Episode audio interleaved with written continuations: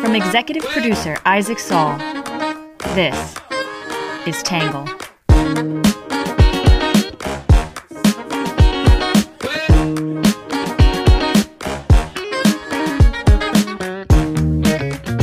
Good morning, good afternoon, and good evening, and welcome to the Tangle Podcast, a place where you get views from across the political spectrum, some independent thinking without all that hysterical nonsense you find everywhere else. I'm your host, Isaac Saul, and on today's episode, we are going to be talking about the latest from the war in Ukraine.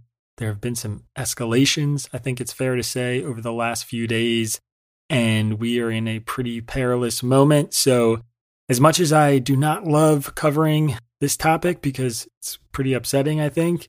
And I know we have covered it a lot. I also think it sort of hit the threshold of being necessary to revisit today. So we're going to jump in with that. Before we do, though, as always, we'll start off with some quick hits.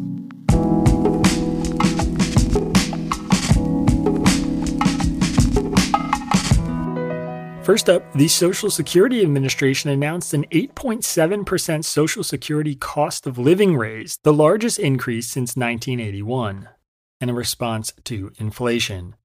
Number two, the Labor Department said the core consumer price index, the CPI, which excludes volatile energy and food prices, gained 6.6% in September, up from 6.3% in August and hitting a new four decade high. The overall consumer price index increased 8.2% in September from a year earlier. Number three, the House January 6 committee will hold its ninth and perhaps final public hearing today, saying it will summarize its findings and show new evidence of Trump's role in January 6th. Number four, Los Angeles City Council member Nury Martinez, a Democrat, resigned after leaked audio of racist remarks. Number five, Alex Jones, the host of InfoWars, was ordered by a jury to pay nearly $1 billion in damages to the families of eight Sandy Hook shooting victims for lies about them and their children being crisis actors that resulted in years of harassment.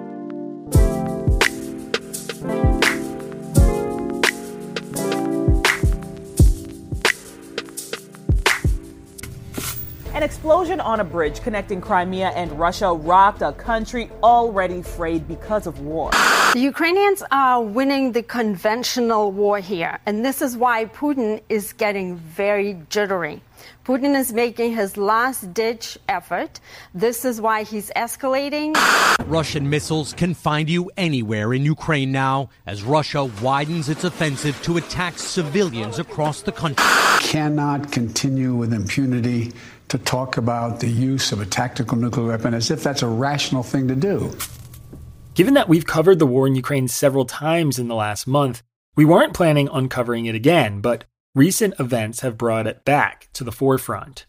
Over the weekend, a bridge linking Russia to the annexed Crimean Peninsula was damaged by a suspected truck bomb. Details of the attack are still sparse, but officials suspect that a truck full of IED explosives detonated on the bridge, which also carries railroad tracks. Questions remain, like whether the driver of the truck knew the cargo was full of explosives or not. The Crimean Bridge, also known as the Kerch Bridge, is the only overland link between Russia and the territory it annexed in 2014, and the damage from the blast seriously disrupted Russia's most important supply line for troops fighting in southern Ukraine. At least three people died from the attack, which sent part of the 12 mile bridge into the sea. Putin called the attack an act of terrorism, and on Monday, Russia responded to the strike by raining cruise missiles across populated regions of Ukraine, including the capital, Kiev. Reuters reported explosions across western, southern, and eastern Ukraine. At least 11 people were killed, scores were injured, power was knocked out, and civilians and tourists were rushed to bomb shelters. It was the biggest wave of airstrikes since the war began eight months ago. Russia's President Vladimir Putin said he ordered the wave of strikes in retaliation for the attack on the bridge. To leave such acts without a response is simply impossible, he said, alleging other unspecified attacks on Russian energy infrastructure. Ukrainian President Volodymyr Zelensky said Russia's strikes were timed to kill people and knock out the power grid, leaving parts of the country with no electricity, water, or heat. They are trying to destroy us and wipe us off the face of the earth, Zelensky said. On Wednesday, Russia announced the arrest of eight people in connection with the bombing of the bridge, including five Russian citizens. Last month, Putin warned that he would use all means at his disposal to protect Russia if Russia controlled territory were threatened, which would seemingly include the bridge bombed by Ukraine and the four recently annexed regions of Ukraine. US officials have maintained that the chances of Russia using nuclear weapons is low, and senior American officials have told the New York Times that they've seen no evidence of Putin moving any of his nuclear assets. Meanwhile, Putin's spokesperson, Dmitry Peskov, has said the attack on the bridge did not fall within the category under Russia's defense doctrine that allows for a nuclear response. Still, fears of nuclear escalation are rising, with some Ukrainians now bracing for nuclear attack after the strike on the Kerch Strait Bridge.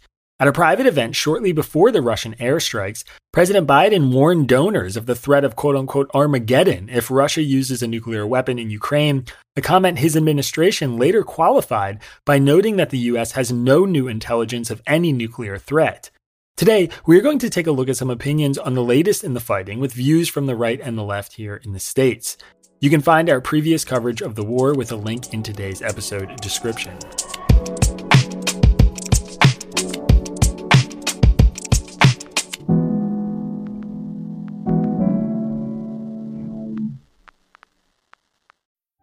Sign up to The Economist for in depth curated expert analysis of world events and topics ranging from business and culture to science and technology. You'll get the weekly digital edition, online only articles, curated newsletters on politics, the markets, science, culture, and China, and full access to The Economist Podcast Plus. The Economist is independent journalism for independent thinking. Go to economist.com and get your first month free. First up, we'll start with what the right is saying. Many on the right condemn Putin's attacks, and some argue we should provide missile defense systems as soon as possible. Others suggest Congress needs to retake control of America's war powers before we enter the conflict militarily. Some defend the attack on the bridge, arguing it was a highly valuable military asset. The Wall Street Journal editorial board called for more missile defenses for Ukraine. The attacks follow the Russian pattern going back to the beginning of the invasion, the board said, Ukraine registers an apparent military success, as it or someone did in striking the Kerch Bridge between Russia and Crimea. Russia responds with an attack on civilian targets or infrastructure that is important for civilians, such as water or electricity plants. Mr. Putin blamed Ukraine for the Kerch Bridge attack, which blew up the main lifeline to supply Crimea, which Russia invaded and annexed from Ukraine in 2014. He called the bridge attack a terrorist attack, which is what his entire Ukraine campaign has been. Ukrainian officials said Russia fired 84 missiles and that 43 were intercepted, the board added. Most landed in cities across Ukraine as far west as Lviv that are far from the active battlefield, some hitting rush hour commuters. Russia claims it is firing precision guided munitions at military targets, but its missiles must not be very precise, the board said. The U.S. agreed in July to supply the National Advanced Surface to Air Missile System, but that won't reach Ukraine for several months. The U.S. has been reluctant to supply Patriot missile batteries for reasons that seem related to risks of escalation with a NATO weapons system, but that line has already been crossed. Mr. Putin won't end this war until it becomes clear the cost of continuing it is too high. In The Federalist, Catherine Thompson said Congress's duty to Americans must trump its infatuation with wars. Russian President Vladimir Putin is threatening the use of nuclear weapons in order to defend annexed territory in Ukraine, she wrote. In a response now seen by the Kremlin as further provocation, Ukraine officially submitted its application for fast track membership to the NATO alliance. Ukrainian President Volodymyr Zelensky said of Ukraine, de facto, we have already proven compatibility with alliance standards. We trust each other, we help each other, and we protect each other. To turn up the heat even more, the U.S. foreign policy establishment believes the U.S. would and should respond to any use of nuclear weapons by Russia, even if it's solely contained within Ukraine's borders, all but guaranteeing the conflict would spill into NATO territory. President Joe Biden's promise of unwavering support for Ukraine, deployments to the European theater, and massive arms commitment have all gone completely unchecked. In fact, Congress continues to blindly affirm in a bipartisan fashion policies towards Ukraine that make it nearly impossible for the US to exercise any restraint as the risk of being drawn into the nuclear war in Europe grows. For the American people burnt out on years of endless wars in the Middle East, Congress must draw red lines. President Biden and NATO need a reminder that Ukraine is not a NATO ally, and even if it were, no military response could go forward without a vote in Congress. In the Washington Examiner, Adam Zivo said the attack on the bridge was not terrorism. When a transportation infrastructure is requisitioned for war, it becomes a legitimate target for attack, a fact Russia has tacitly acknowledged through prior bombardment of Ukrainian bridges, Zivo wrote. The Kerch Bridge was built by the Kremlin and opened in 2018, four years after Russia illegally annexed Crimea. It symbolized Moscow's intent to control Crimea in perpetuity through tighter physical and economic ties. When Putin launched his full scale invasion in February, the bridge was used to transport troops and weapons to Crimea quickly, allowing the Russian military to march northward and occupy most of Ukraine's southern coast.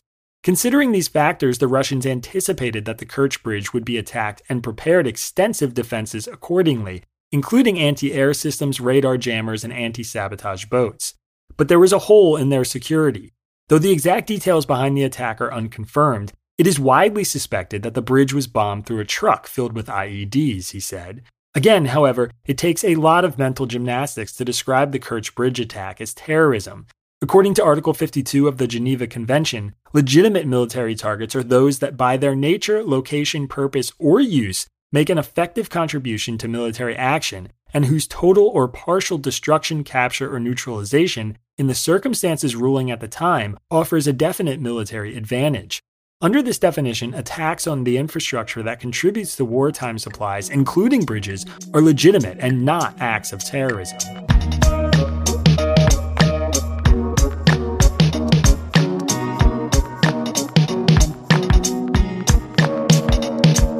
All right, that is it for what the right is saying, which brings us to what the left is saying.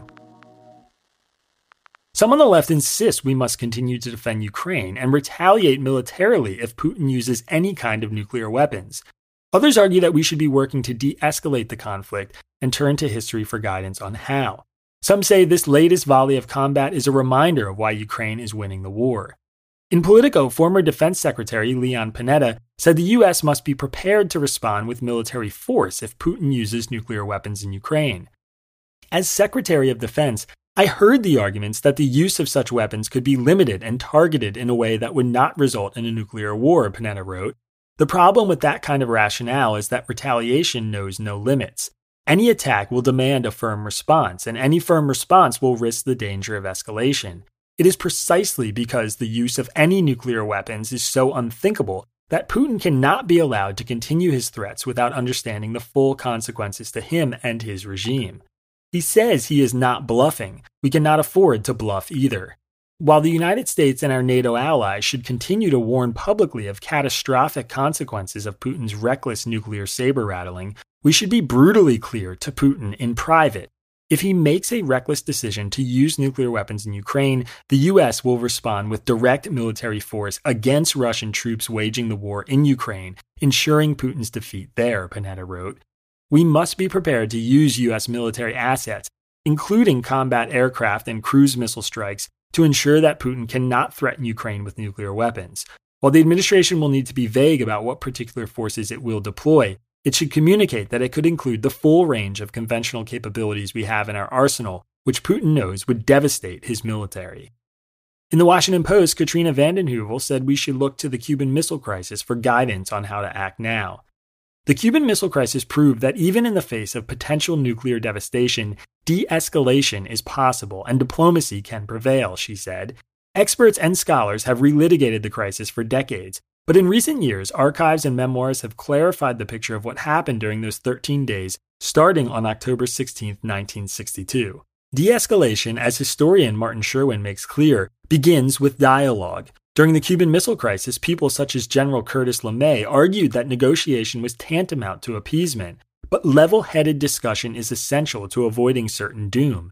To sacrifice it in the name of jingoistic posturing is not just absurd, it's potentially apocalyptic. Today, as the world faces the threat of obliteration once more, figures of all stripes are calling for dialogue to prevent doomsday, she said. A small but growing list of progressive members of Congress, along with several peace advocacy organizations, are increasingly focused on how best to promote de escalation and dialogue, inspired by a truth that Ukrainian President Volodymyr Zelensky has himself maintained. This war will only definitively end through diplomacy. Pope Francis issued an unprecedented statement calling for global leaders to do everything possible to bring an end to the war. Even former Secretary of State Henry Kissinger has reiterated the importance of dialogue. In the Atlantic, Phillips Payson O'Brien said Russia just showed why it is floundering in Ukraine.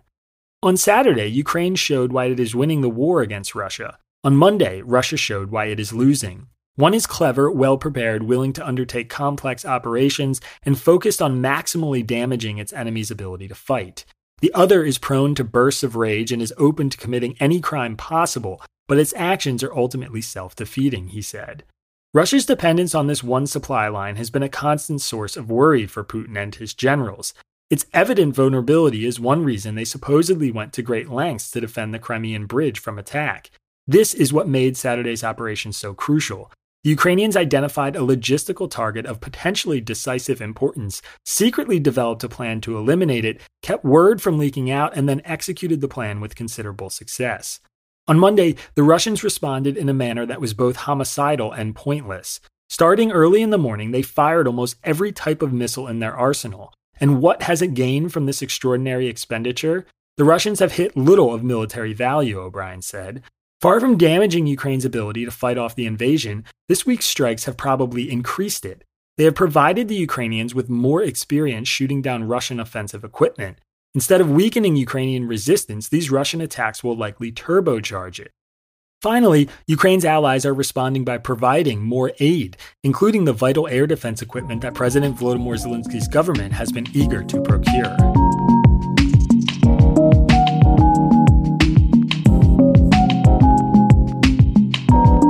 All right, that is it for the left and the right are saying, which brings us to my take.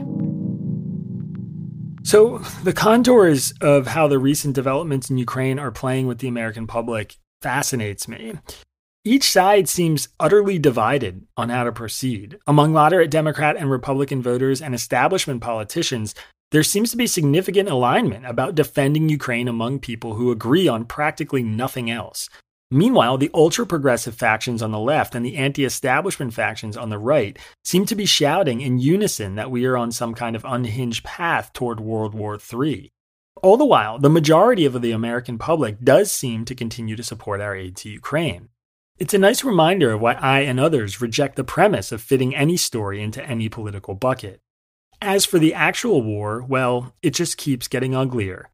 The day Russia invaded Ukraine, among many other things, I wrote the following quote, War is a terrible, tragic thing. For Russia, the brunt of this war will fall onto the shoulders of young soldiers. Baby-faced men who are 17 or 18, 19 or 20, who will go die for something they almost certainly don't understand.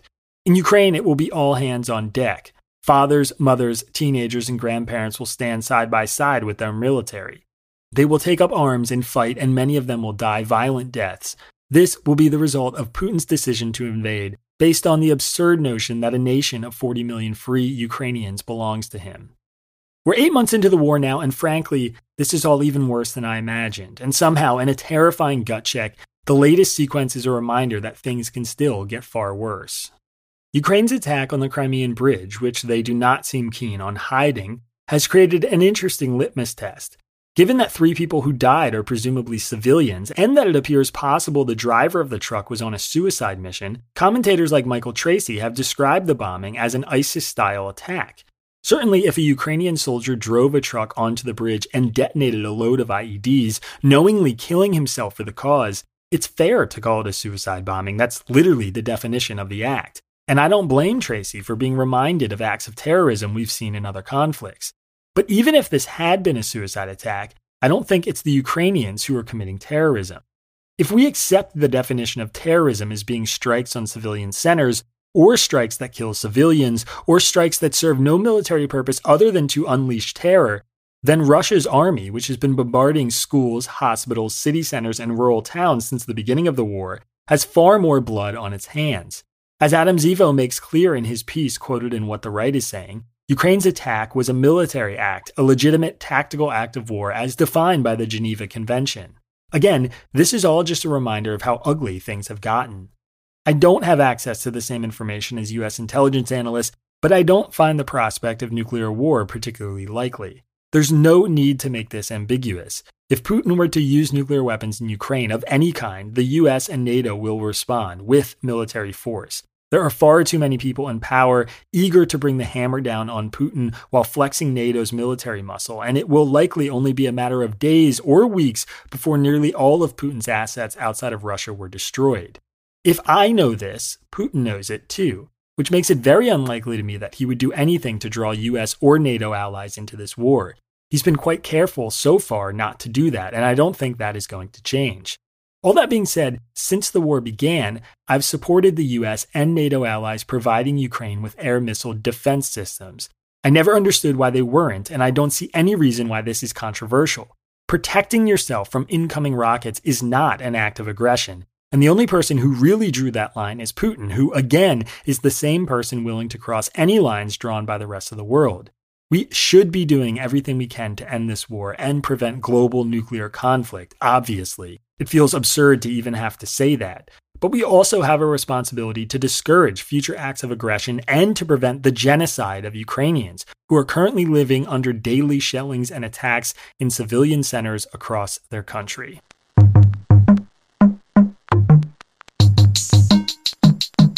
All right, that is it for my take, which brings us to your questions answered. This one is from Ted in Hudson, Wisconsin. Ted said, I'm a computer programmer. Assuming you have all the data you want, how would you want redistricting to be calculated, assuming you can start with a clean slate? I've asked many folks, and nobody can tell me. The only thing people I've talked to can agree on is each district should have a similar, if not exact, number of voters. So, Ted, this is a great question. Uh, I also do not have a great answer, and I also agree that they should be made up of roughly the same number of voters. I can tell you what I don't want districts to do. I don't want them to crack counties or precincts based on made up boundaries, i.e., districts should be drawn in accordance with existing geographical boundaries. I don't want them to be drawn in a way where one party has disproportionate control, i.e., if 50% of voters in a state are Democrats, but 75% of their districts are run by Republicans, we have a problem. Ideally, redistricting creates competitive districts that match the balance of how competitive an entire state is. When we redistrict to make non competitive districts, as is the case now, we get more extreme politicians and much worse representation. Key to that, in my opinion, is that redistricting can't be done solely by the state party in power. It should be done by an independent commission. Now, that isn't foolproof either. In California, an independent commission produced a map that would give Democrats 75% of the congressional seats, despite owning just 59% of the statewide vote. But other states, like Virginia, have done a great job producing fair, balanced maps that appease both sides. Dave Dodson has made the case for a constitutional amendment that would prohibit gerrymandering based on political preferences, which makes a lot of sense to me. This way, states could draw maps based on a lot of things, but not on maximizing political outcomes. Honestly, it doesn't surprise me that people struggle to tell you how maps should be drawn. It is a lot easier to discuss how they shouldn't, but describing what we don't want might not be a bad approach. I think limiting what can be done is a good way to solve gerrymandering.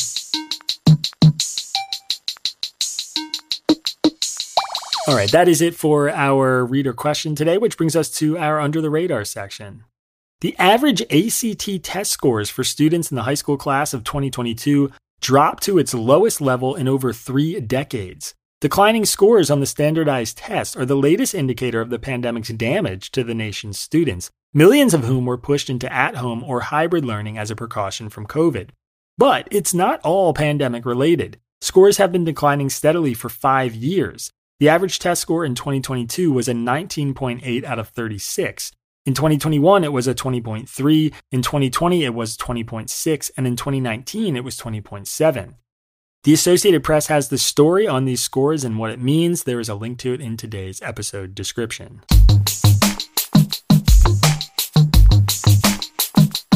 All right, next up is our numbers section. The estimated cost of some of the advanced missiles being launched by Russia into Ukraine is $10 million.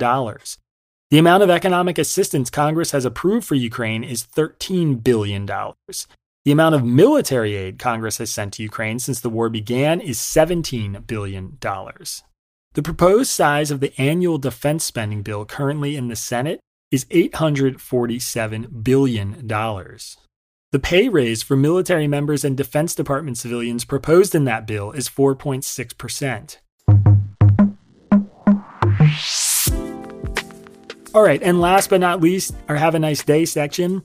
The 10th time is the charm. For the last 10 years, Jamie Graham has been competing in the all New England Giant Pumpkin Weigh Off. And for 10 years straight, he has fallen short of the first place prize until now. On September 30th, Graham's pumpkin weighed in at 2,479 pounds, not just winning this year, but beating the previous year's record of 2,294 pounds. He took home an $8,500 cash prize for the win. Graham is 37 and his kids named the pumpkin Bear Swipe because black bears have been known to paw at his pumpkin beasts as they grow. Today has the story, and there's a link in today's episode description. And yes, there is a picture of this pumpkin in today's newsletter.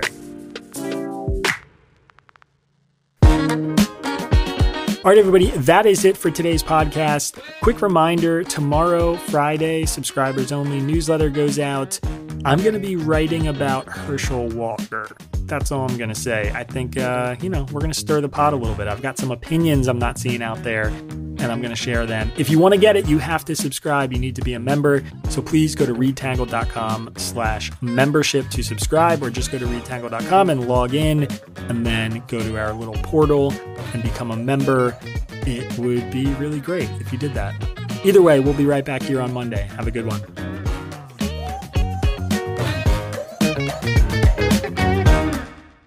Peace. Our podcast is written by me, Isaac Saul, and edited and produced by Trevor Eichhorn. Our script is edited by Ari Weitzman, Sean Brady, and Bailey Saul. Shout out to our interns, Audrey Moorhead and Watkins Kelly, and our social media manager, Magdalena Bokova, who designed our logo. Music for the podcast was produced by Diet 75. For more from Tangle, subscribe to our newsletter or check out our website at www.readtangle.com.